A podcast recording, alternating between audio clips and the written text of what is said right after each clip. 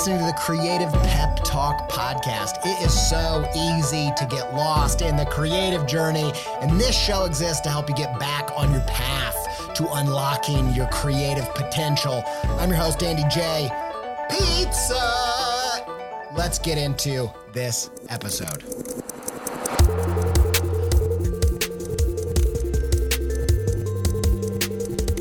So, this whole show is about uh, building a thriving creative practice. And, you know, we have kind of our own working definition of what that means. For me personally, creativity uh, is, yes, one part self expression, but also it's about being heard. It's about that expression hitting an audience and connecting in a human way. For me, creative work is kind of this vessel that both you and your audience can connect in together, like some kind of weird salad dressing. That's what art is for me because, you know, I feel like the purpose of art in my own personal practice it it's not just about self-expression. It's about being heard being understood and also helping people like me feel heard and understood and seen and represented. That those are the pillars of success when it comes to creative work. Now if you're the type of person that is just like, look, my art is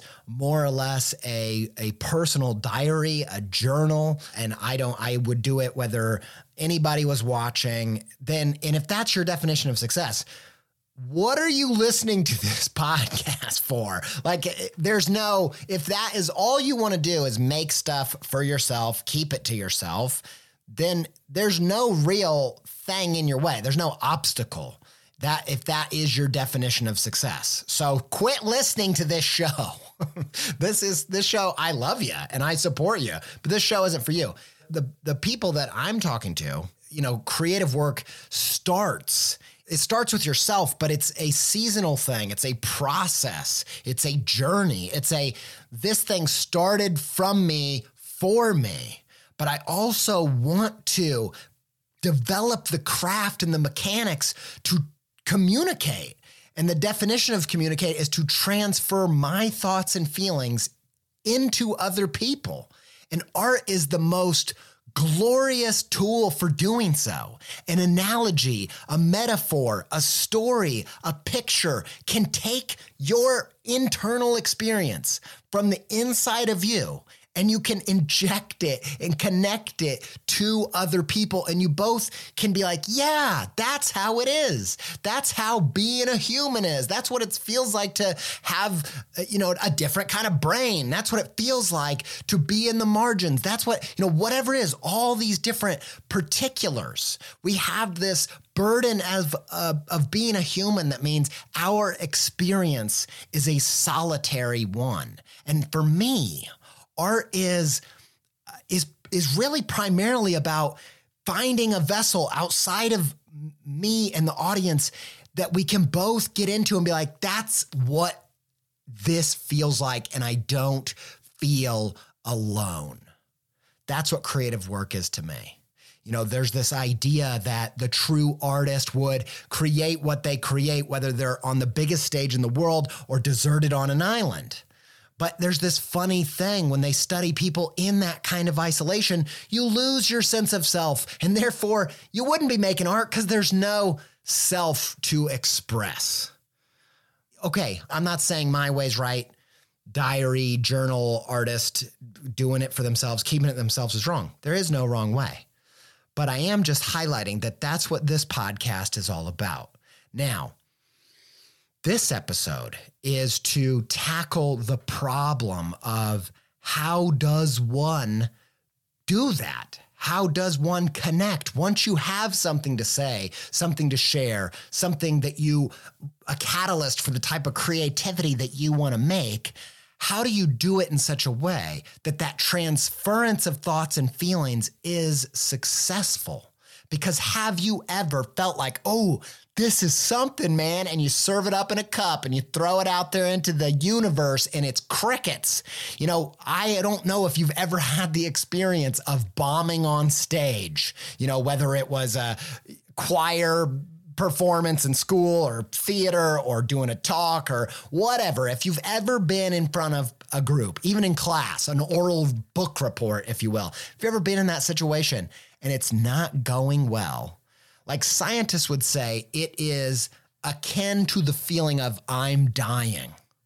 We're social animals. We're very sensitive to being ostracized from the community. And when you are addressing the community, a community of your peers, and they are giving you the vibe of death, it is one of the most awful feelings in the world.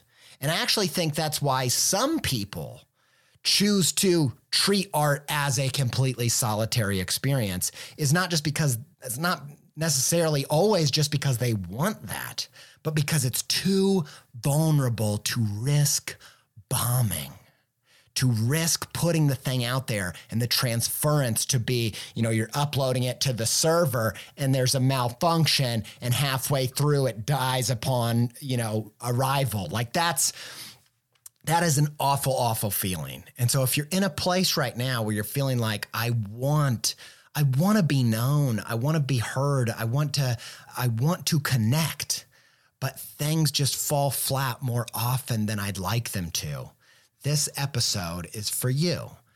So, let me tell you about a friend of mine, okay? A good buddy of mine. His name is Nick, okay? And Nick, I love the guy. He's a great person, but I'll tell you one thing that I don't like about Nick is that there's been a few times where I've had to follow him on the highway, like trying to, or going through the city, trying to, he's like, yeah, just follow me. I'll take you to the restaurant. And here's the thing we'll be driving and he'll run through a yellow light knowing I'm not going to make it. He'll make a quick turn without any indication. You know, there's all of these different things that you do when you're trying to be followed. If you're uh, Nick, if you're trying to lead us somewhere, if you're trying to let someone follow you, you have to drive differently. And the same is true for creative work. If you want more followers, if you want people to connect and you want to take them somewhere, there's a certain way that you need to drive. And you can't just blow through red lights. You can't make sharp turns. You have to drive differently. In this episode, I want to dive into exactly what I mean by that. I really needed to rehaul my website. I was talking to some web people, looking around, and I got intrigued by Squarespace's new Fluid engine, partially because it just sounds cool, but also because it allows you to drag and resize and layer up anything you can imagine. I dove in, rebuilt my site. It's the most me site that I've ever had. I just absolutely love it. Launched it got such a great response. Some industry illustration and designy peers even reached out and was like, hey, who coded this thing, man? I'm like, y'all, I did it by myself, no coding with Squarespace's new Fluid engine. I told him, like, you should go check it out. You're going to be surprised with what you can do. And I built this thing before Squarespace reached out to sponsor the show. So I was like, boom, easy peasy. I was going to tell you about this new site anyway. Go check it out, AndyJPizza.com, if you want to see what I did with it. If you want to try it yourself, make a site that's totally you where you can build a portfolio, sell content and courses and all kinds of other stuff, head to squarespace.com for a free trial. And when you're ready to launch, save 10% off your first purchase of a website or domain with promo code PEPTALK, all one word, all uppercase.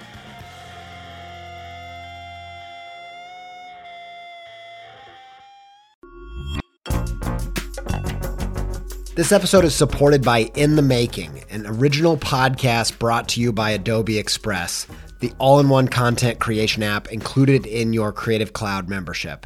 If you are trying to boost the YouTube, TikTok, Reels content side of what you're doing, one episode of In the Making that I think will be super useful to you is their episode with Jon Youshaei.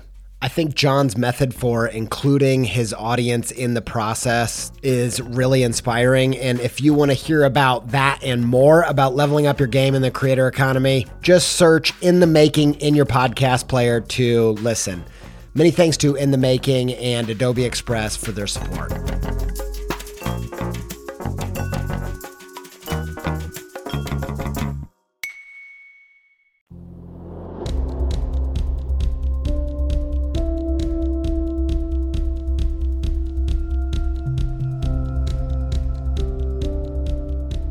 Okay, so how do you how do how does one drive differently as a creator in such a way that people will be able to follow along and connect with where you're taking them. How do you do it, man? I'll tell you how I think it's done. And I think it starts with making a massive perspective shift that I'm going to tell you about in a second. Now, we just released a new Skillshare class on the 10. It says this is about social media. It, it kind of is it, it definitely is. It's got a lot of social media tips and exercises, but the heart of it is nothing to do with getting more followers. The heart of it is about how to connect with people through your creative work. And if you've taken the class, you probably picked up on, you know, on this whole podcast, we're constantly talking about the creative journey. We're talking about you going on your creative journey. But the weird thing about this class is that we're talking about the journey of the true fan. It is the journey of your audience. And the point of that is is that when you show up to connect, when you go to put out your work, when you go to publish it, I think that is the perspective shift that is necessary. Now, we've talked about this first part on uh, other episodes of the show, but this episode is a deep dive into the first thing you have to do to drive differently in order to actually connect with your audience is you have to shift your role as an artist from being the hero of the story to being the guide. This is a massive, massive shift. And I think it is a difficult one to fathom on first blush. The first time I ever heard this concept, I thought that doesn't apply to artists. Like it's cool, but it doesn't apply to artists. The first time I heard this concept was through Nancy Duarte. She has a TED talk about how to give TED Talks successfully. And she has studied the great speeches of Martin Luther King and, and Steve Jobs and uh, all kinds of, you know, Churchill, all the people through time what talks actually hit home. And she discovered this framework, this process of how that works. But the biggest thing that she realized was that the number one differentiator between a successful talk and an unsuccessful one was the posture of the speaker. Did the speaker think that being up on stage in front of people made them the hero? Or did they see themselves as a guide? The people who hit home in their speeches in a transcendent sort of way are the folks that do not see themselves as the hero, but see themselves as a guide, taking their audience to a discovery, helping them guiding them, driving differently so that the audience, the heroes of the story, can follow along. The first thing that I want you to do is just open up yourself to the idea that the role of the artist might not be to be the hero of the story. You know, I don't know about you, but when I go to a concert, I don't go there for the musician. I go there for myself. I'm sorry to say it. I go there for myself. I go there because of the way that their music makes me feel, because they are a guide, guiding me along a path to something I want, which in that case of a concert, it's a feeling. If I go to a stand up comedian, I go to them for them to guide me to laughter if I go to a talk, I go for them to guide me to an aha moment. I don't go there for the benefit of the speaker. I don't go there for the benefit of the painter. That's not why I go to a museum. I go there to be guided. So, the first thing you've got to do is make the shift in your practice to say, once I'm in the phase of delivering something to an audience, I am now the guide. I am now guiding them along to an experience. And the hero portion of this process, there's a few different ways you could look at it. You are the hero in your own life. I'm fascinated by, as I study the journeys of my creative heroes, I notice this common thread where creative breakthrough is predicated on personal breakthrough.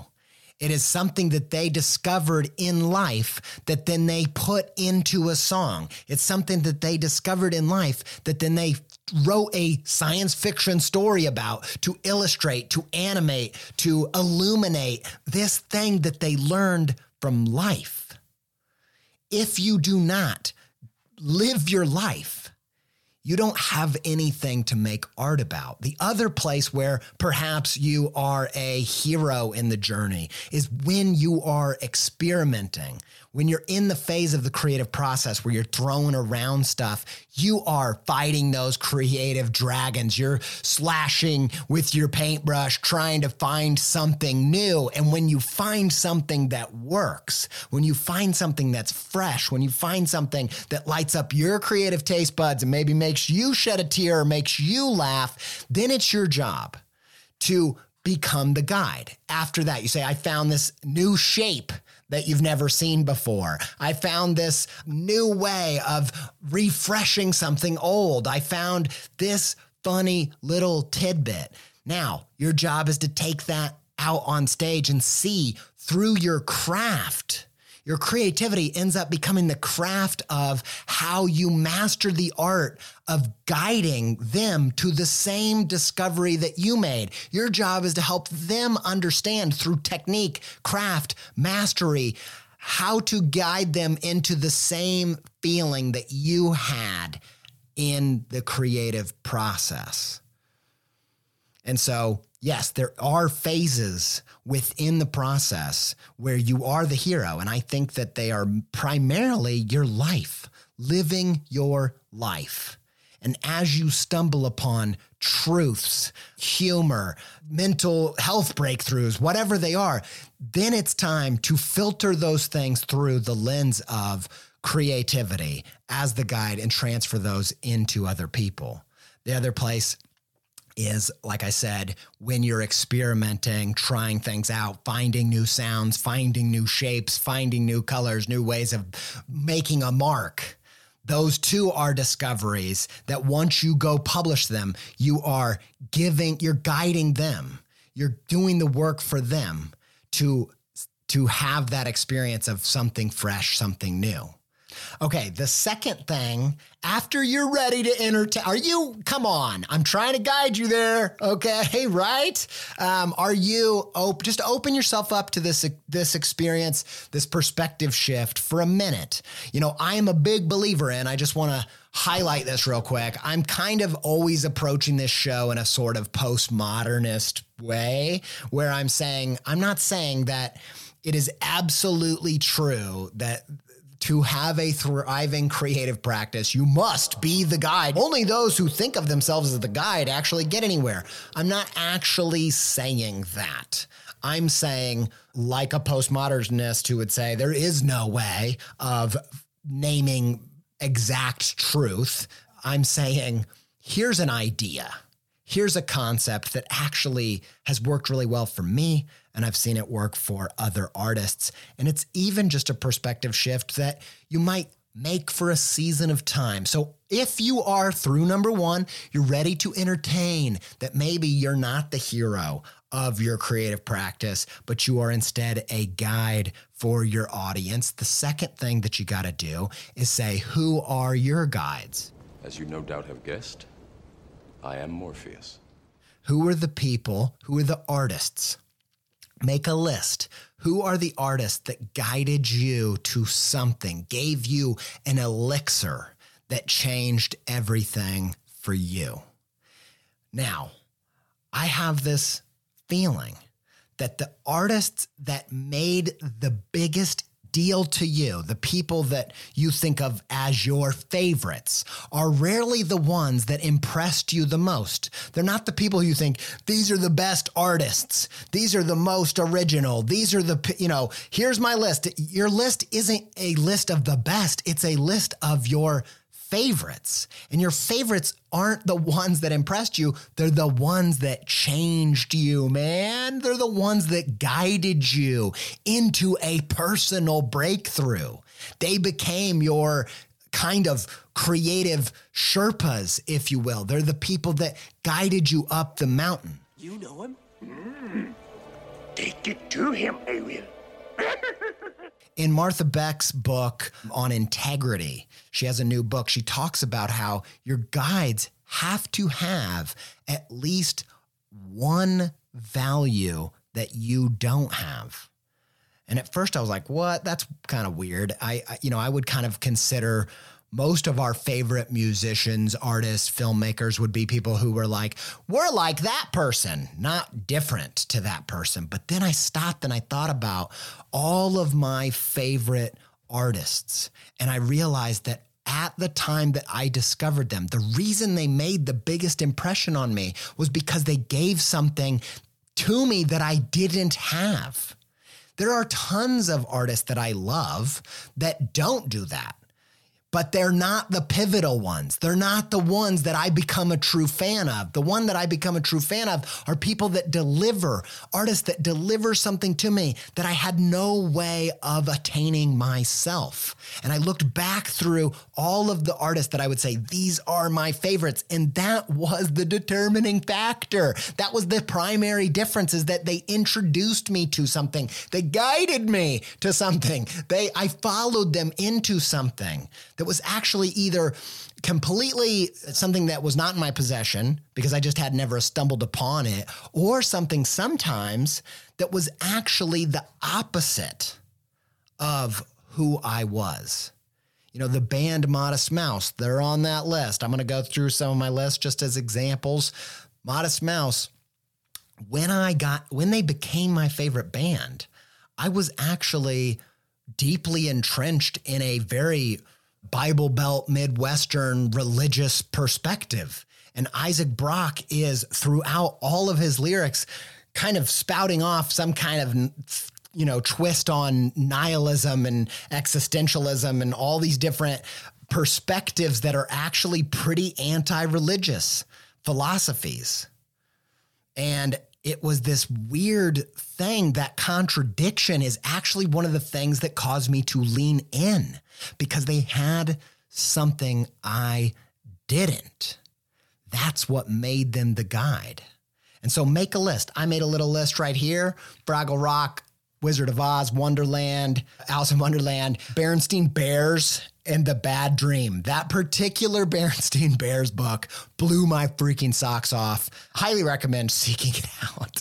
I love like uh like some kind of fancy connoisseur. I'm like, Yes, I would say the uh, Berenstain Bears and the Bad Dream is the most choice of literature picks that I can recommend to you. Um, Marvel, X Men, Jim Carrey, Harry Potter, The Matrix, Modest Mouse, Little Prince, Miyazaki, a bunch of, uh, it keeps going from there, but I did it kind of chronologically.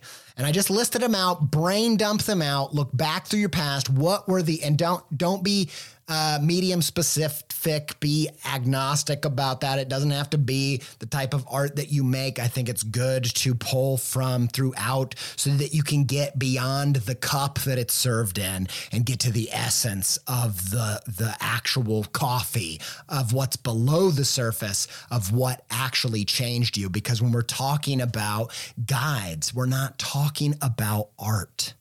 We're talking about life and art that talks about art is kind of this weird, like, you know, mirrors facing mirrors thing. It's like total nonsense art that talks about life.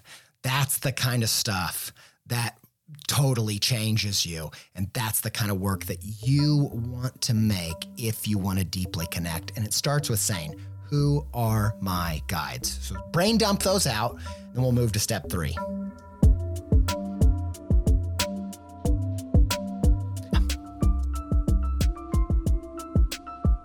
So I've talked about this a few times on the show. I'm a huge fan of the band Waxahatchee. The songwriter Katie Crutchfield is, is the person behind that band. And I've been a fan for a long time, but her new album, St. Cloud, just blew my freaking socks off. And it was a big shift from kind of indie punk to what's essentially like country folk music. And it just found like a duck getting in water, but playing a song. That's what it sounded like. Uh, she doesn't sound like a duck, but it, she, I'm a huge fan of this album and I can't get enough. And so I'm reading all of these interviews and everything that went into this creative breakthrough in this album that just I've been completely obsessed with. And one of the things that I found was that she, her favorite musician, her favorite songwriter is this country artist, Lucinda Williams and she talks about the album that changed her life. We're talking about in this episode how do you become the kind of creative that people genuinely connect to and want to follow? You can't just be someone that's exactly like the stuff they already like. You have to do something different, you have to make an impression on them. And she talks about discovering Lucinda Williams. You know, the first time she ever heard one of her songs it was from a mix that someone gave her. And she wasn't really sure she liked it initially. You know, she wasn't into country. She really valued genre. She valued punk. That's what her early roots were all about. And if it wasn't punk, she was kind of like, I don't know. And she really describes exactly what we were talking about on how guides are giving us a value. They're giving us something that we don't currently have. And that means that sometimes your favorite thing, the thing that changes your life, the art that really makes that life changing impression, the first time we get a taste, we're actually confused. We're actually not sure. And in this article, that's exactly what Waxahatchee is describing. And then eventually, 10 years later, after she'd already built a music career, she went back to one of these albums and she was diving in and she realized that one of the things that kind of confused her or was a stumbling block initially was just how genreless Lucinda Williams really was. Yeah, she was country, but she was also pop and she was also folk and she was all these different things. And it was so blurry. And it made her realize that in her own creative practice, she'd always valued, you know, a specific genre like punk, but in herself, she felt like a bag of contradictions and it felt like a massive problem. And Lucinda Williams became her guide to show her that contradictions aren't a problem. They are the ingredients of actual creativity that creativity is a bag of contradictions. Anytime I'm speaking with a creative and they're stuck at a crossroads and they say, I don't know if I should go over there or if I should go over there uh, that way. And I'm like, yes, both. Because creativity is almost always some form of combinatorial practice where you're mixing all that salad dressing together. I don't know what the salad dressing thing is on this episode, but she realized Lucinda guided her into accepting, celebrating the multitudes, the contradictions, both within herself and her music. And that created this breakthrough album. And so the third thing you've got to do is say, what did these guides lead me to? For my ally is the Force, and a powerful ally it is. Life creates it, makes it grow.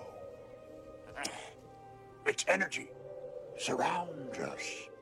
Go back through that list. Hopefully, you listed 10 to 20 things and see if you can find some patterns, some buckets, if you will, that we can throw these things in. I'll give you an example for me. I think my buckets are neurodiversity, philosophy, story as religion, hidden worlds, and POV, points of view, like a particular point of view. And so, neurodiversity in that bucket, one of the things I noticed is a lot of the people, a lot of the art that really knocked my socks off were things that were celebrating a vast diversity of personality, powers, preferences. What I loved about Jim Carrey was that he was unlike any human I had ever seen and embodied that without any concern for what anybody else thought about it. And it was this neurodiversity. And, you know, come to find out later, he also has ADHD. And that was probably part of what I was receptive to. Marvel, I, you know, I'm as basic as it comes in my love for Marvel. And I loved X Men. I loved the, the the seasons or the season finales of things like X Men, where like there was a crossover of Fantastic Four and Spider Man, and you know all the different properties, and it was just hundreds of superheroes. I just freaking loved it. By the way, that Berenstein Bears book, that's what I loved about that. That bad dream. There's these superheroes in that Berenstein Bears book that are called Space Grizzlies. And if you don't know Berenstein Bears, it's just like kids' books. And there's just one particular one where even the backgrounds on certain spreads have like a hundred different space grizzlies. And I just, as someone who is ADHD, boredom and monotony and the mundane is my kryptonite. I love new, different. And so when I see something different, I don't recoil. I lean in. I love it. I'm all about it. So Marvel was that. Donald Glover, when I saw his This Is America video, and he is owning his neurodiversity. He's owning his just particular expression of being a human and it goes beyond like the way that he's dancing and, and, existing and communicating and performing in that defies all stereotypes. And it's just like what the heck is going on? And that that video just blew my freaking mind and that's why I put it in my bucket I'm not going to go through all of those, but I wanted to give you an example of what this looks like for me. How did I find these buckets? You want to you want to find these buckets, okay? Because these are you yes, we're going to get to in a minute how you're going to guide your audience to places that you've never been guided to, that you wish you had been guided to. But for now, we're going to talk about how a lot of your buckets are more like picking up a torch it's a torch bucket. uh, but you know, my bucket's neurodiversity, philosophy, story as religion, hidden worlds point of view. You know, hidden worlds. It took. I didn't even notice like so many of the things where I was like, oh, viscerally just changed by were Wizard of Oz. That's an invisible world. Alice in Wonderland, Spirited Away. They're all Fraggle Rock is a world under your feet that you don't know exists. I love the hidden. I love it's so weird as an illustrator to be somebody who's most obsessed with things you can't see. That's deeply impacted my work. And and uh, and so anyway, I went through here philosophy. I put Modest Mouse and Little Prince in that. Uh, story is religion. Moana, Harry Potter, About Time. They're philosophical fiction and we don't need to go through more of these, but you get the point. Okay. So, next thing you got to do, the third thing you got to do is say, here's all those guides that changed me. What did they guide me to? Is there something you want to tell me? Is there something you want to hear? What did and don't get don't be like, I don't know, I just liked it. Shut up. If that's the kind of person you are, you're listening to the wrong podcast because here we like to go behind the thing, behind the thing, behind the thing. And so I don't even know who I'm yelling at because you never would have made it this far listening to this show. But what we want you to ask is really wrestle with, make that list, try to get to the bottom of what did they give me that I didn't have before I encountered it? That's why this thing became extra special. Not just something I liked, but something that changed my life.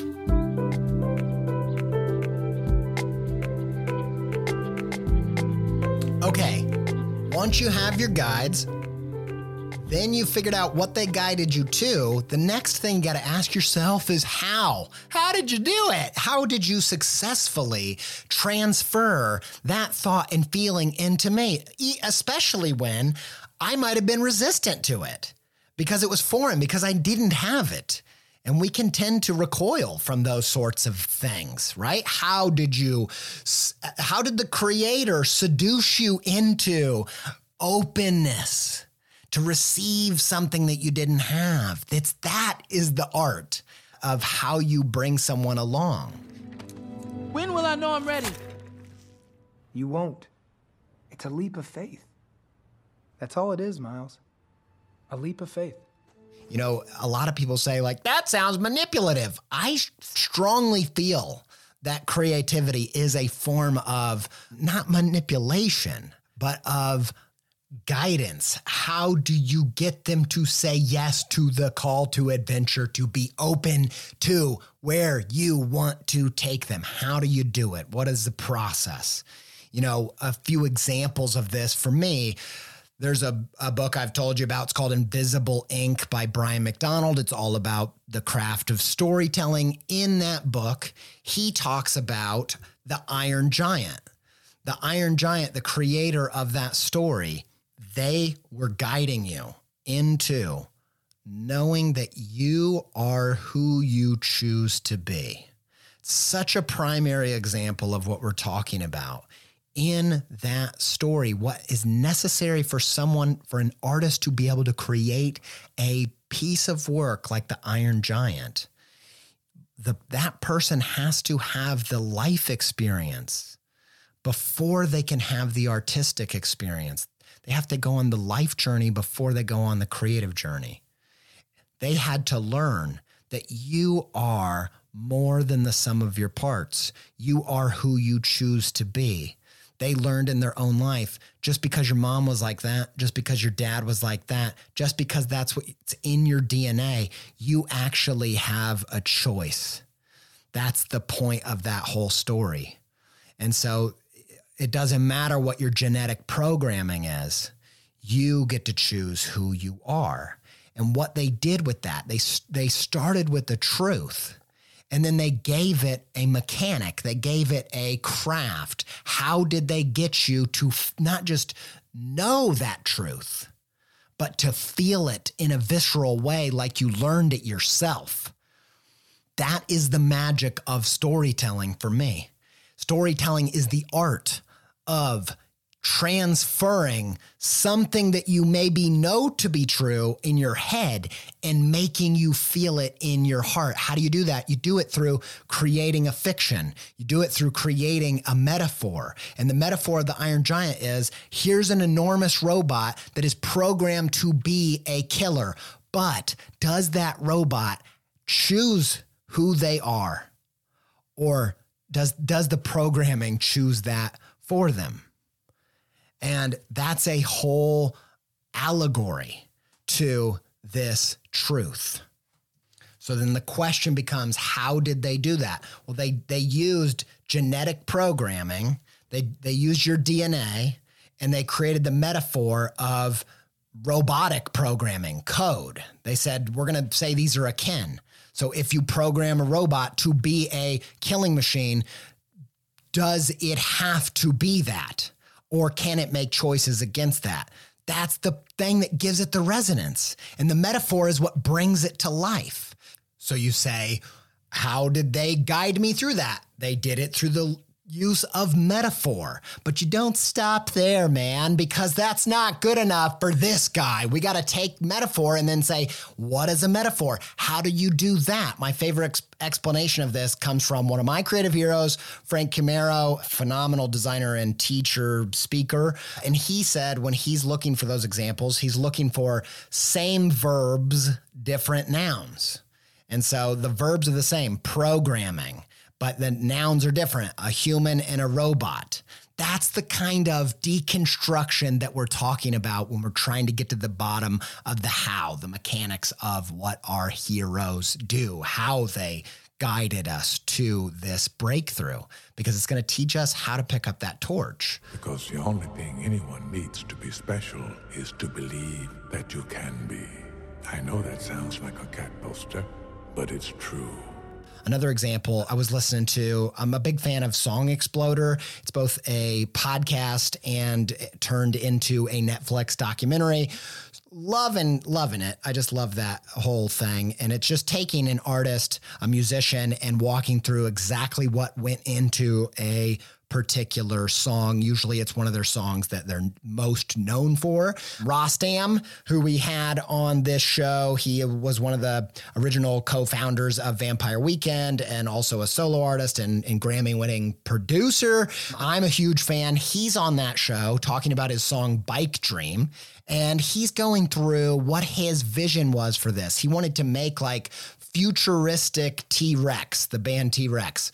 And he was thinking about how did T Rex do what they did? Well, one of the things they did as guides was they said, "What makes boogie?" Like he says, they that the singer in that band was very interested in how does one make a song that's considered boogie. And he finds out it's this particular type of simple fast repetition with chords. That's they that's the mechanics of what makes something feel groovy in a type of boogie woogie way. And so that's exactly what we're describing here. And that kind of simple fast repetitive chord progression is what Rostam puts into his song Bike Dream to use the same mechanics as his heroes. You know, for me, this looks like Jim Carrey. How did he make me feel like it was cool to be weird? And he did so. He said his breakthrough on his how, his mechanics of how to guide people to what he wanted to guide them to, which was being free of concern, he decided to create a character that was free of concern. He created a character that was completely and utterly the his weirdest self without any concern, without even noticing how other people feel about him. And I actually think that is the key to cool. The key is to cool is to be unbothered by other people's opinions. I think that kind of uh, chill, that kind of posture through life is what makes you cool. And so that's how that was his mechanic. Another one of my guides is Mike Birbiglia. I discovered him on the podcast This American Life.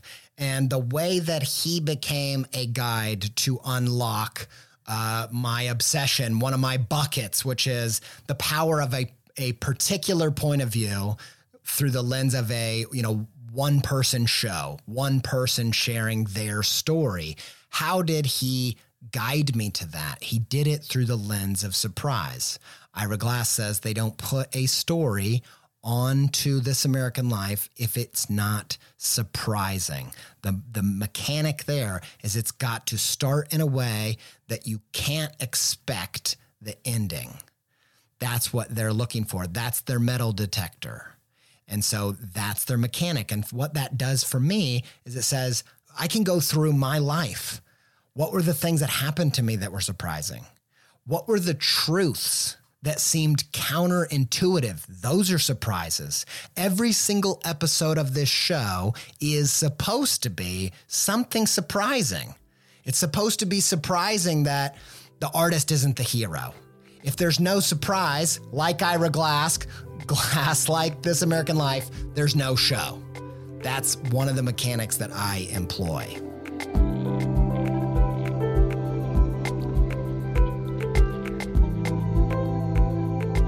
Okay, number five, the last one on the list is where can you take others that your heroes couldn't? That's really when you come into your own, man, in my opinion. That's where it gets juicy when you're taking them places that no one's ever taken them. You know, I was listening to an episode of Object of Sound by it's a podcast by Hanif Abdurraqib, and he had Sufjan Stevens on, who I'm a huge fan of, who's a folk musician. If you don't know, indie folk. Been been a huge fan of Sufjan for a long time. And this interview was really great. And and it's all about Sufjan's new collaborative album where they watched a bunch of old movies as kind of inspiration and source material for the making of this album and these songs. And they were pulling from specific movies. And Sufjan was talking about how almost all of the movies from the past that they watched were problematic in some kind of way. And as you go through your list, you know, if you if you do this journey long enough, you're going to live long enough to see your heroes not measure up. And I actually think, as heartbreaking as that experience will be, it is the actual starting block of your journey. When you have a critique to make, you become that next level creator because that critique represents something that you're going to guide your audience to that you never received anywhere else. I'm not who I used to be. Remember who you are. Fans of the show know one of my all time favorite quotes is from Garry Shandling, comedian and Buddhist Garry Shandling said, Your role as a creator is to give what you didn't get. That's when it gets juicy. It gets juicy when you don't have any more guides, you don't have any more heroes with you. That's when you level up. And Sufjan was saying that as discouraging as it was to watch all of these movies from the past have these massive problematic errors within their storylines and frameworks and scripts, he said ultimately it should be really encouraging. It should be something that we celebrate because a bigger problem would be is if it wasn't true. Because if it wasn't true, it means that we haven't made any progress.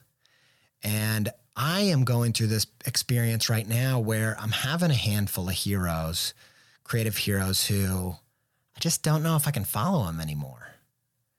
You know, and it's kind of heartbreaking, but I take heart in the fact that it's then my job to take what I learned from them and take it further. You know, Rostam doesn't just stop with T Rex boogie sounds, he's got to mix that with Coldplay and then ultimately something from his own story because that whole song is his first song really sung through the lens of being a gay man. You know, it's a it's a it's a gay love story not something that T Rex ever did or Coldplay ever did. This is unique to Rostam. You know, I had Halle Stanford on this show. She is the executive president at the Henson Company. It was a super huge uh, dream to get to know Halle and have her on the show. And I said, you know, who are your heroes? And she said, people like Steven Spielberg and she named a few other creators that were re- really inspiring to her. And then I said, Well, how are you different to them? And she said, Well, the first thing that comes to mind is I'm a woman. And the stories I want to tell and the experience I've had, they they are going to filter and and translate into different types of stories. And so for me, you know, one of my all-time heroes was Jim Henson.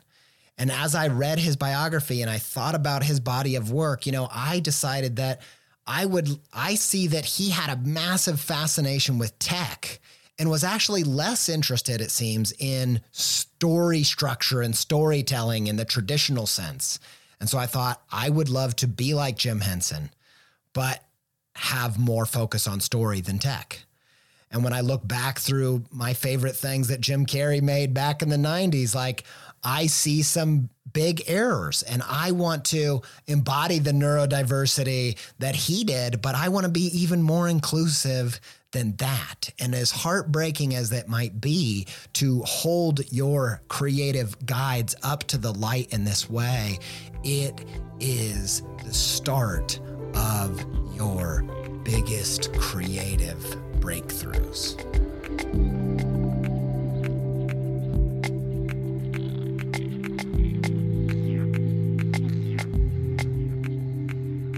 I'm going to give you some homework that I'm jazzed about. And before I do that, I just want to go a little summary of the episode because we went through a lot of stuff. Number one, first thing you got to do is you got to be open. Just let's play with the idea that you're not the hero. You know, I think it's a good exercise, even just for my ego, to to just play the guide for a second in my creative journey. Uh, the second thing you got to do is list out who are your guides? Who are not just your favorite artists, but the artists that changed your life, man? That's a thing. Let me just hold on a minute. Just cut the tape. Keep rolling though. Uh, I don't. There is no tape. Um, I wanted to wanted to say that you know. I just want to highlight. You know that creative work changed your life.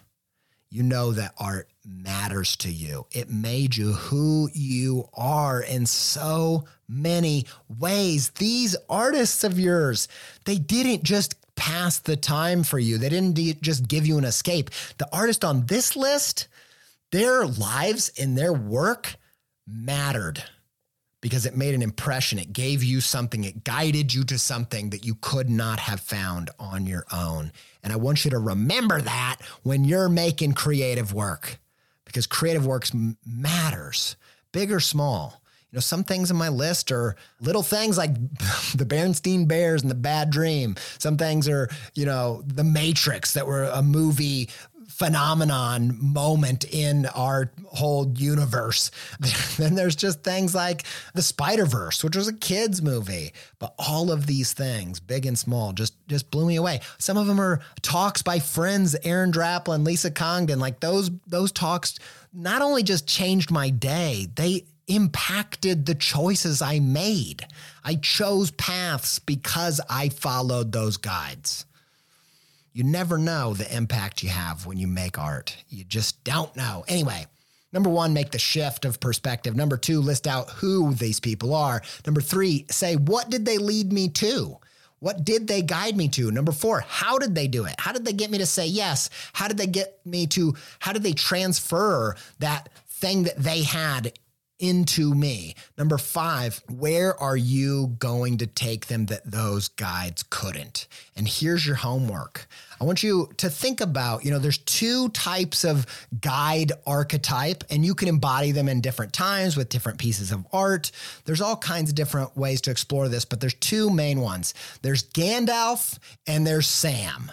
Okay. Gandalf is, I've done this journey and I'm going to help you do the same. Those guides are often giving you actual answers. Think of the Iron Giant. A lot of kids' movies, a lot of Pixar movies are like this, where they're actually giving you an answer. Okay. And I actually have a lot of love for that kind of guide. You know, if you are that type of guide, you have a very clear sense of this is exactly what I'm transferring from me to you. Like I have something to say, I have a mission. Oh, All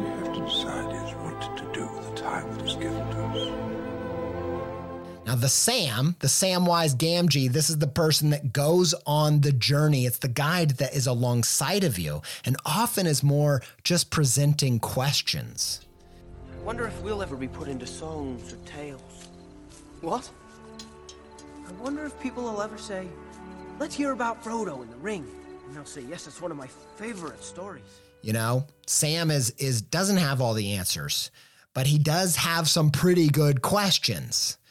You know, Soul, the movie Pixar movie Soul is kind of like a Gandalf movie. It's about like life isn't about a destination, it's about the journey. On the other hand, uh, some of the more grown up things are often more Sam type movies, Sam guides, Three Billboards Outside Ebbing, Missouri. We just watched that for the first time. And uh, it doesn't really give you any answers. It's more just giving you a good question like, how do we stop the cycle of anger begetting more anger? You know, that it's a it's a little bit more postmodern sometimes, the Sam. And and I actually think in this podcast there's an ebb and flow between here's something I found in my creative practice that works, and then there's Sam episodes where I'm saying, you know, this is kind of what I'm working through right now. And here's some of my questions and what I'm wrestling with and what I think might work. And I'm going alongside you on the journey. And I think there's a sweet spot even in between those, kind of embodying both at the same time. But for you, I want you to just ask yourself the next thing you make, I want you to embody Gandalf or Sam. Is this an answer kind of piece or is this a question? I think both are valid. But I ultimately think that if you want to connect, that you've got to learn to drive differently. Sam's not going to walk the same way when he knows Frodo's got a blister, right? You got to keep that in mind because as you go along, if your practice has at its core connection, knowing that you're trying to get someone to follow along, someone to connect, you're going to want to know if you're a Gandalf or a Sam. You're going to want to go in with an intention. You're going to want to drive differently if you're expecting anyone to follow along.